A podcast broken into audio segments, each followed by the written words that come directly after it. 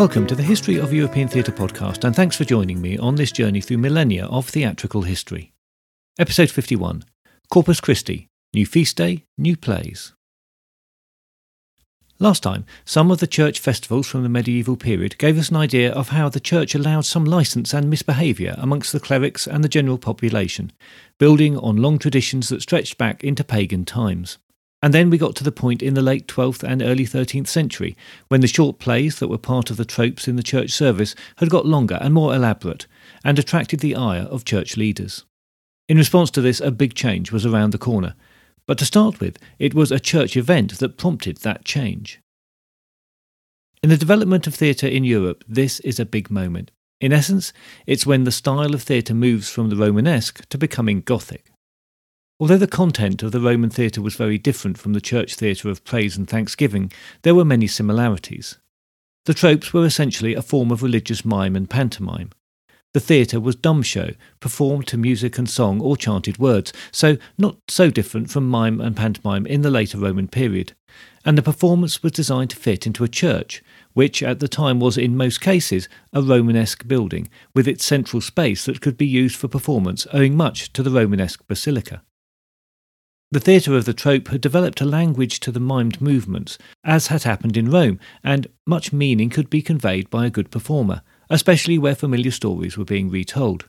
But the expansion of the trope that I discussed last time is suggestive of the urge for more to be done in the dramatic form, and I would guess that this included the urge for the actors to speak rather than relying on the sung or chanted Latin texts and silent movements. In the text we have, there's occasional use of the vernacular, typically Old French, that was in use in the courts and in the geographical areas of what were to become France and the United Kingdom. After William's invasion of England in 1066, his descendants ruled over England and large parts of continental French lands, so French dominated in the upper classes of society, and it wasn't until about a century later that the division between Norman and English families began to change and become a new English in its own right. But the changes that resulted in increased use of the vernacular didn't just come from that change. Within the Frankish lands, there was a division between northern and southern, with the northerners being seen as more staid and traditional, and the southerners, particularly those from Provence, being more flamboyant and experimental. It is from there that literary forms from the Latin south became merged with the traditions of epic storytelling from the northern regions. Provence was very much at the crossroads of the different traditions within Western Christianity, and the Provençal style that developed retold the old epic stories from antiquity in the modern tongue of the day and updated them to Christianize them and make them relevant to the concerns of the time, and particularly to glorify the Church in support of the Crusades against the rise of Islam in the East, which was a palpable threat to Jerusalem and other holy sites. The expansion of more accessible literature also included biblical stories and the lives of the saints. All of these retellings, even the biblical ones, reference the growing culture of chivalry, with its emphasis on platonic and unobtainable love and the benefits of physical suffering. That, of course, had its ultimate manifestation in the suffering of Christ on the cross, and that was, in theological terms, an expression of his love for all of mankind and part of his eternal struggle with the devil to provide an escape from the horrors of eternal life in hell for all men. The suffering of Christ on the cross has not been the focal point of the Easter tropes, which were focused on the resurrection.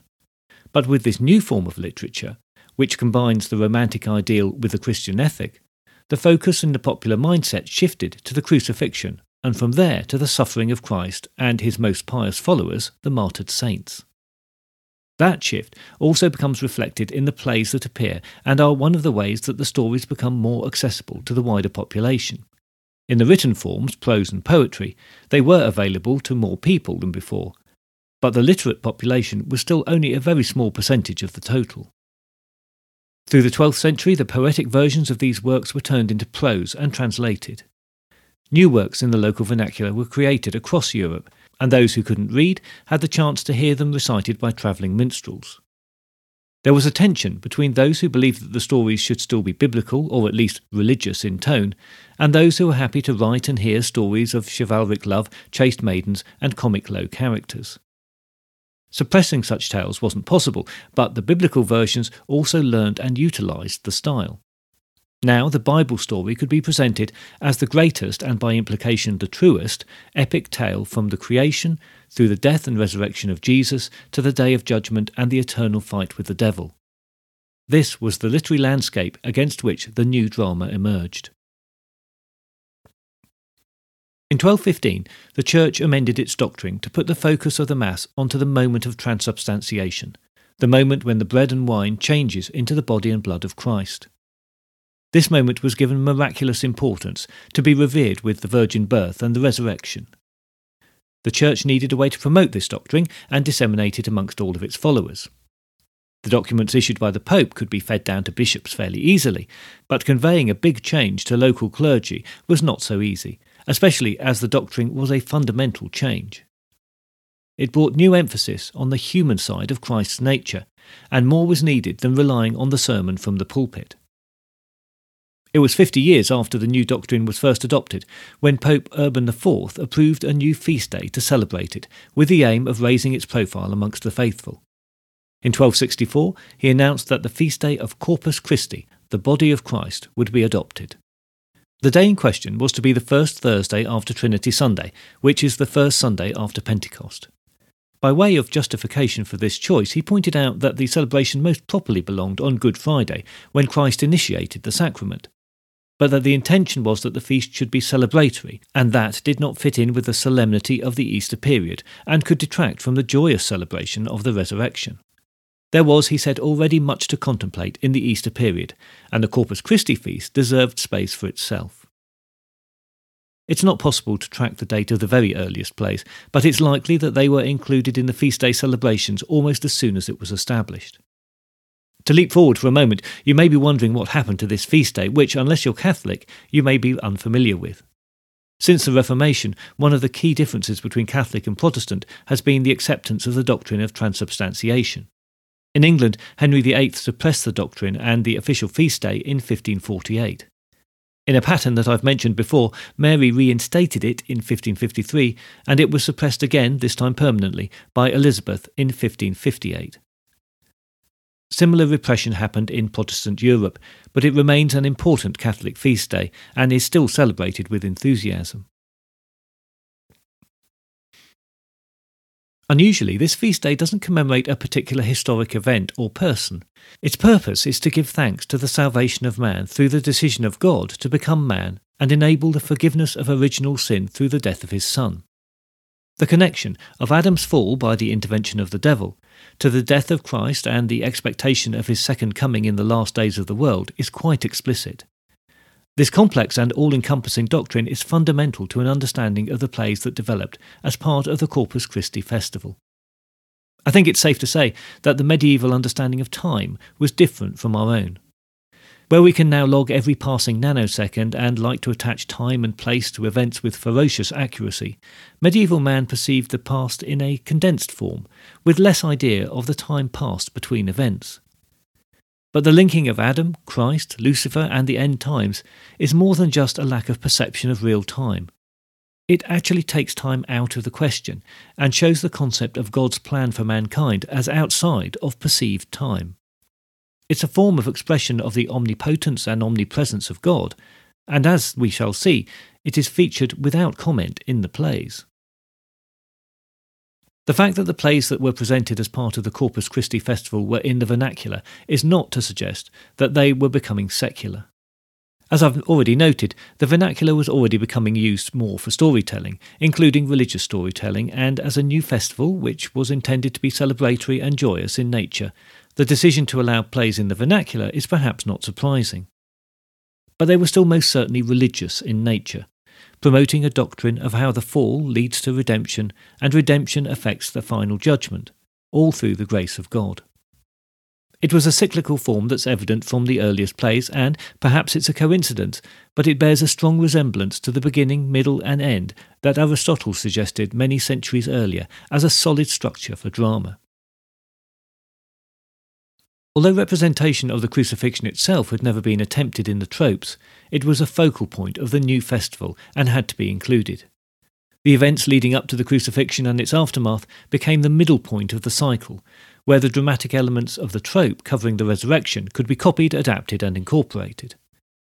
The tropes had also already developed some means of identification of character and place that could also be reused in this new vernacular play, in the form of the basic props and costume. Where there were no pre existing dramas for particular biblical episodes, the relevant passages had to be translated into the vernacular and then dialogue and action scripted, sticking in most cases close to the biblical original. The biggest change from the trope was that the actors had to take on speaking dialogue and acting to the story rather than to music or chant. How, the question was, to portray these real and revered characters from history, now that they were outside of the ritualistic framework and setting that the church had provided. The solution tied in with the concept of time, or rather, the concept of timeless time. All characters were simply portrayed as modern men of the time, men of the 14th century. The Jewish leaders keen on convicting Christ could be portrayed as European bishops. The shepherds of Bethlehem could have the characteristics of shepherds in the heart of England or in the Alps. Pontius Pilate could be styled as a senior visiting magistrate on the king's business. So the plays could be located and be familiar without losing the impact of their religious message, because the concept of time, and to an extent the concept of place, was next to irrelevant in the context of God's overall plan and there was little concern for realism. If it's accepted that God's plan applies to all times, to all places, and to all men, then what seems jarring to us causes no issues for medieval man. The collapsing of the structure of time also aids the concept of the Old Testament prefiguring the New Testament, and even on a character by character and event by event level, parallels can be drawn. The tree of life in the Garden of Eden prefigures the cross, just as Adam prefigures Christ. The great flood prefigures the end of days, and Adam and Noah can swear by Jesus without any incongruity. And all of a sudden, I feel like I could be talking about a modern long form TV show that plays with timelines and concepts of reality, not a play from some 700 years ago. There is a small digression that's too irresistible to avoid. The omnipresence of God and relative lack of importance of setting, even the epic style of the narrative, gives the medieval playwright license to represent the world on the stage. Representing a journey from Bethlehem to Jerusalem, or across the flooded world, or from Egypt to the Promised Land was not an issue. Realism wasn't required, as all men were actors on God's stage, where he was always present, so if one moment we were in place A and the next moment in place B and the next in place, well, Z, well, that's not a problem. The journey of Judas from taking the bribe of the Pharisees to the Garden of Gethsemane could be shown by a simple move across the playing area. If there was any potential for doubt, the dialogue could be used to explain what was going on. An angel or a devil could appear on stage as easily as they could in the real world, as was the commonly held belief amongst most of the audience. The idea that God and the devil were constantly watching man's actions on the stage of the world was a familiar concept even before these plays were produced. Since St. Augustine, the concept of man as actors on God's stage had been used often. So there was no great leap to accept that this microcosm of the stage reflected the macrocosm of the world. And from that point, we can travel forward to the idea of the Globe Theatre in Elizabethan London and others that took on similarly grand names being a stage on which we can imagine foreign lands, whole armies, and events across the real or imagined worlds. It's possible to argue that the freedoms found by Shakespeare, Marlowe, Jonson, and others started here with the Corpus Christi plays. Records of exactly when the plays were introduced as part of the new feast day are regrettably rare and uncertain. The purges of the Reformation took out swathes of Catholic records in England, and the religious wars in Europe and similar reforming zeal had a similar effect on the continent. However, the ecclesiastical record suggests that the feast was enthusiastically adopted within a few years of its official promulgation by Pope Clement V in 1311. Also, and again unusually, the manner in which the feast was to be celebrated was left very much to local discretion. The only obligation was that the consecrated bread was to be processed from the cathedral to local churches, so there was plenty of scope to allow local interested parties to decide on the form of the procession and any associated activities. With the church service done, the day could then be devoted to entertainments and related celebration, and, as far as we can tell, the enactment of the Passion of Christ was included very early in the development of the feast day. That was soon expanded to include other plays that attempted to tell the story of God's plan from the creation onwards. That expansion drove a requirement for more involvement from the local community, and the trades guilds became participants in the processions and then the plays. The trades guilds had developed through the end of the previous century, as trade and manufacturing had begun to play a more and more important role in the wealth of society. This was particularly true in England, the Low Countries, and Germany, who were fast becoming great trading nations. Members of the guilds would march behind the clergy who carried the elevated sacramental goods, often in an ornate casket or specially designed container to show off the focus of the day. They processed wearing their liveried coats and carrying banners depicting the tools and output of their trades. The 14th century was one of the greatest periods of socio political change in Europe throughout the history of the continent. For the first time, wealth could be judged in terms of earnings through trade and manufacture as much as by land ownership, which was the source of wealth for every other preceding period. A life could be prosperously led in a town or city without direct affiliation or obligation to a feudal lord.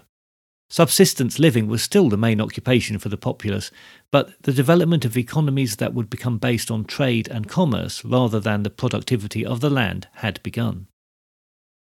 The Black Death also left its mark on the second half of the 1300s, disrupting tradition and amongst the decimation of the populations, leaving a space for new innovations and possibilities for the survivors.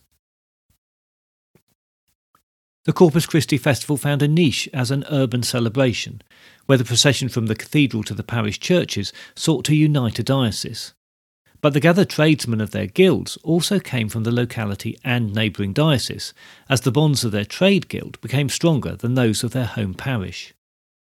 The creation of plays to convey the message of the festival was therefore as much a civic event as it was a church event.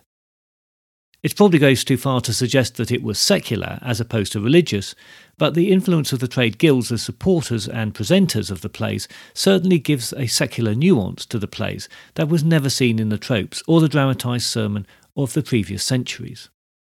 It's notable that the Corpus Christi plays are referred to as ludi and not as anything with more officially religious connotations. Whereas the involvement of trade guilds and wealthy merchants was most notable in England and in the German speaking parts of continental Europe, in Spain and Italy the formation of charitable organisations to present the plays was more common, and in France typically special guilds were formed for the same purpose. However, even this patchwork is probably too simplistic. Civic authorities were often as keen to be seen to be involved with the celebrations as the trades guilds were, so mayors and other town officials would try to mark their presence on the plays, and some at least provided funds or practical support from municipal coffers. In Italy, by the 15th century, there is even some evidence that the aristocracy had become involved. We can only assume that there was a lot of management by committee, and local politicking would not have been uncommon. At their zenith, the full cycles in the extreme ran up to 25 days of presentations.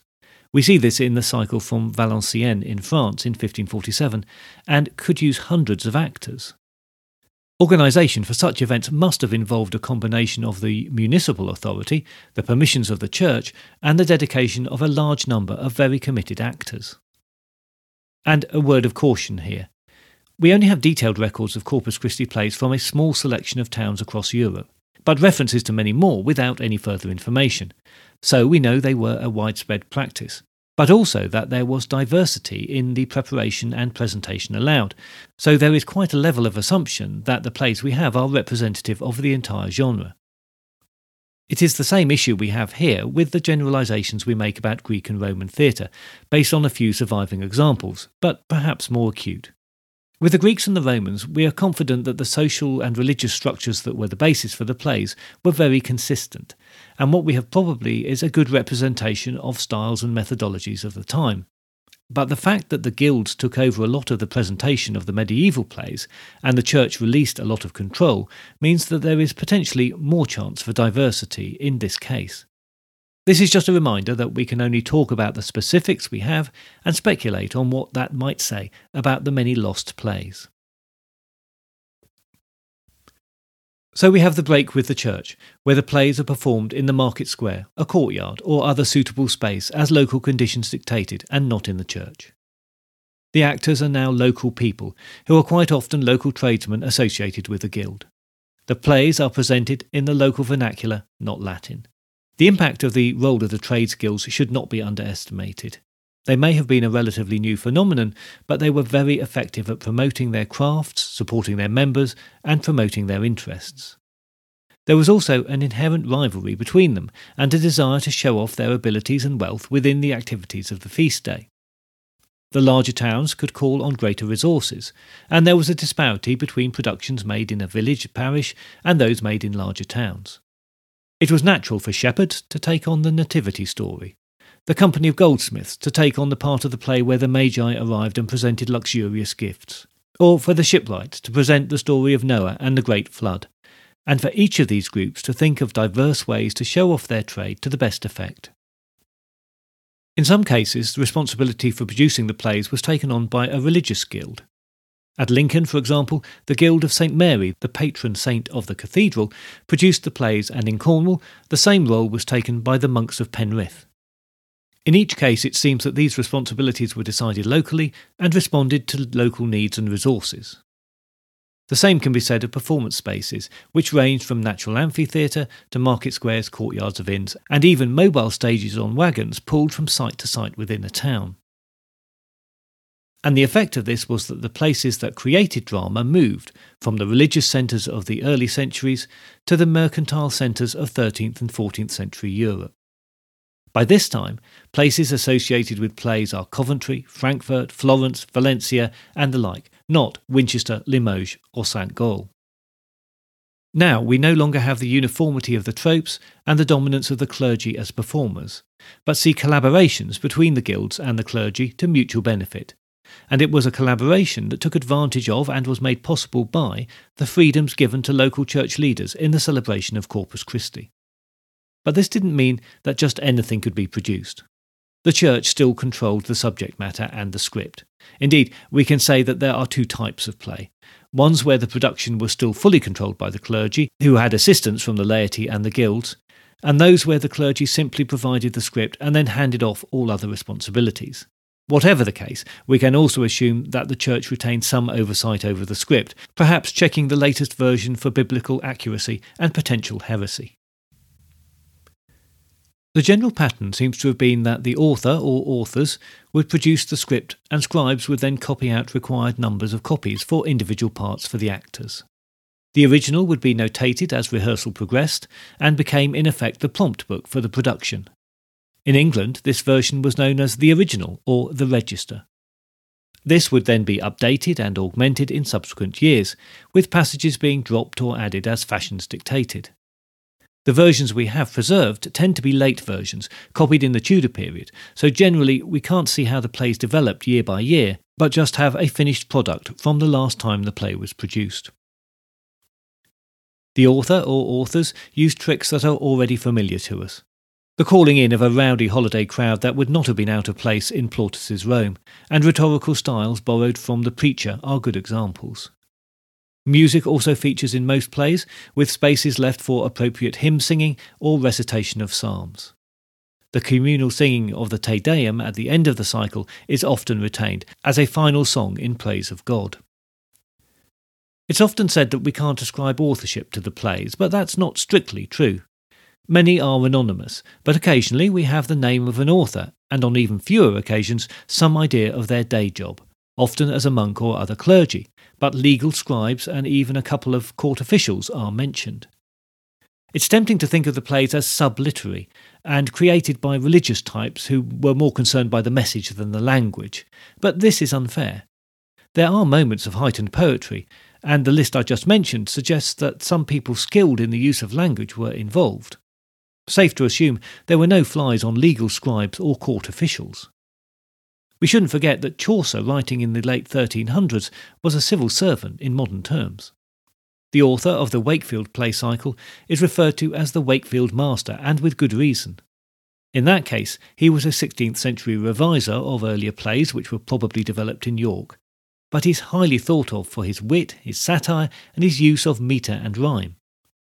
It would be fascinating to know his biographical details and his relationship with the creators of the earlier York plays, but unfortunately, the passing of time has denied this to us. As I've mentioned, in times the plays developed into longer play cycles, and performances could be stretched over days either side of the Corpus Christi festival. The aforementioned Wakefield cycle, for example, is constructed of 32 individual plays. So we shouldn't be surprised that the plays and the cycles that they became have multiple authorship, which on some occasions we can detect and analyse, but at other times it's difficult to draw any such distinctions with any certainty. So let's throw out any notion that these are simple plays put together by local and ill educated clergy and be more concerned with the effect of the entire cycles.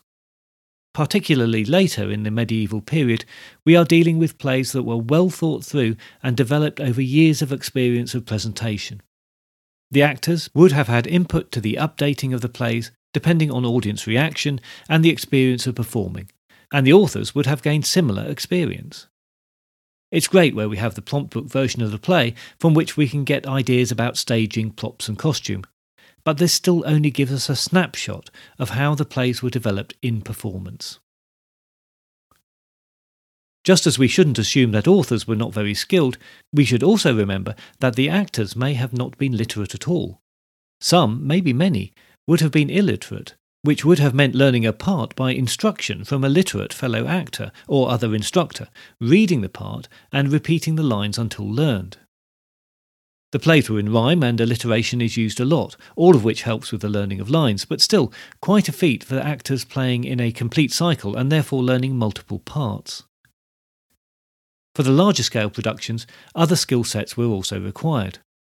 Whatever the location, some form of management would have been needed. Concepts such as crowd control, building regulations, concern for law and order, the protection of buildings and monuments are not new to the occasions where large crowds will be gathering. Where were actors and backstage staff to be housed for the duration of the festival? What and where should they eat? What dignitaries or VIPs would attend, and how would they be greeted and seated? And in time, the question of financing comes to the fore. Someone has to be responsible for monitoring of costs, the collection, the safekeeping, and eventual fair distribution of funds. Again, there was no one answer to how these and many other issues were addressed, as almost all were worked out on a local, festival by festival basis, and worked within local standards and expectations. What is clear that roles that we would recognise as producer, accountant, director, and stage manager were required as soon as the plays reached any sort of scale. Once those roles were defined, we have examples of formal contracts being adopted with the organisers of the festival to define roles and responsibilities. This was getting serious, and we could say professional.